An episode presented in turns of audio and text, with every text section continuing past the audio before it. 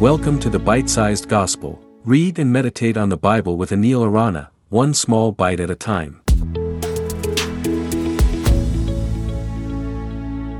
Hello and welcome to the Bite Sized Gospel with Anil Aranha. Today we will reflect on Matthew 5 43 to 48. Listen. Jesus said, You have heard that it was said, Love your neighbor and hate your enemy. But I tell you, love your enemies and pray for those who persecute you, that you may be children of your Father in heaven. He causes his sun to rise on the evil and the good, and sends rain on the righteous and the unrighteous. If you love those who love you, what reward will you get? Are not even the tax collectors doing that? And if you greet only your own people, what are you doing more than others? Do not even pagans do that. Be perfect, therefore, as your heavenly Father is perfect.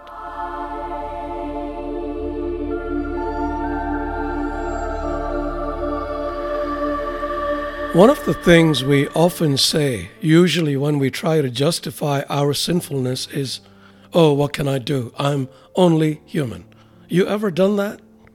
What do we mean when we say we are only human? That we are pathetic, miserable, useless creatures who cannot help but sin, right? But is that what we are? If God created us in His own image and likeness, then pathetic, miserable, and useless must describe Him. Do you see where I'm going with this? Okay, I know this is going to be a major paradigm shift for many, so please follow my arguments carefully. God is pure, holy, and perfect. Do you agree?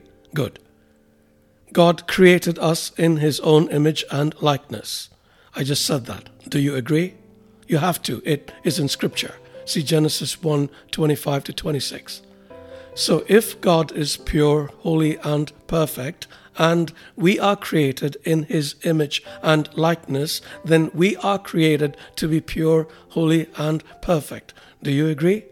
Again, you have to because these are the rules of logic. If A is greater than B and B is greater than C, then A is greater than C. The rules of logic hold good for spiritual truths as much as for scientific truths. However, to ensure that there is scriptural backing for this, consider what the Bible says about all three. John tells us to purify ourselves as God is pure. That's 1 John 3 3. Peter tells us to be holy as God is holy. That's 1 Peter 1 15 to 16. And as we saw in today's passage, Jesus himself tells us to be perfect as God is perfect. That's Matthew 5 48. Pure, holy, perfect. That's what it means to be human. Okay, so now that this is established, let us look at the question that automatically follows. If this is what it is to be human, why are we not? Three reasons. One, we have believed in the wrong premise that being human means being weak. If our starting premise is wrong, everything that follows is wrong. Two, we like to take the path of least resistance. Consider climbing up and down a hill. Which do you prefer? Ditto for life.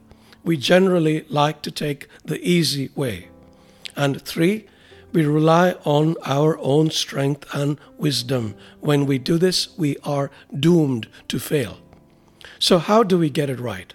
One, let's get the premise right. Being human is to be pure, holy, and perfect. Two, let's not be afraid of what seems difficult. Three, let us rely on the grace and the gifts of the Holy Spirit to get things done.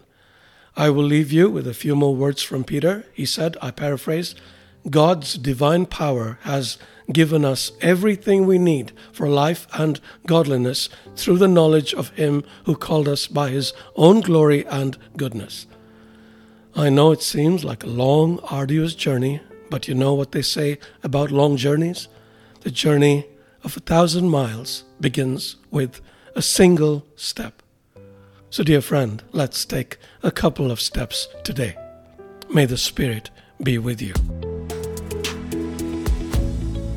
Thank you for listening to the Bite Sized Gospel. For other great content, including live sessions, visit www.anilaranha.com.